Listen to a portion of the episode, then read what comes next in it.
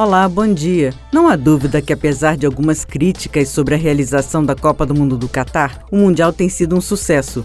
O presidente da FIFA, Gianni Infantino, por exemplo, classificou a fase inicial da Copa do Mundo como a melhor de todas.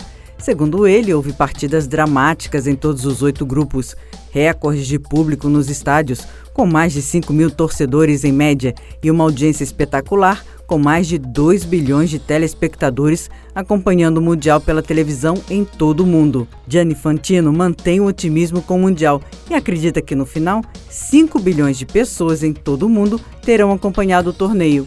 Já com relação ao número de espectadores nos estádios, as estatísticas mostram que alguns jogos já chegaram aos 100% de ocupação. São eles: Argentina e México, Espanha e Alemanha e Polônia e Argentina. Na segunda rodada da fase de grupos, Argentina e México registraram o maior público do Mundial, com 88.966 espectadores. Este foi o maior público em jogos de Copa do Mundo desde a final de 1994 entre Brasil e Itália no Rose Bowl, nos Estados Unidos. Há 28 anos, 94.194 pessoas assistiram ao tetracampeonato do Brasil.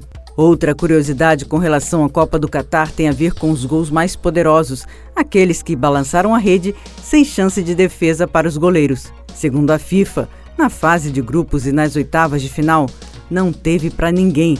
O jogador Luiz Chaves do México foi o mais eficiente. Ao cobrar uma falta na vitória do México sobre a Arábia Saudita por 2 a 1, o meio-campista conseguiu com seu chute atingir 121,69 km por hora, a uma distância do lugar da falta até o gol de 29,19 metros.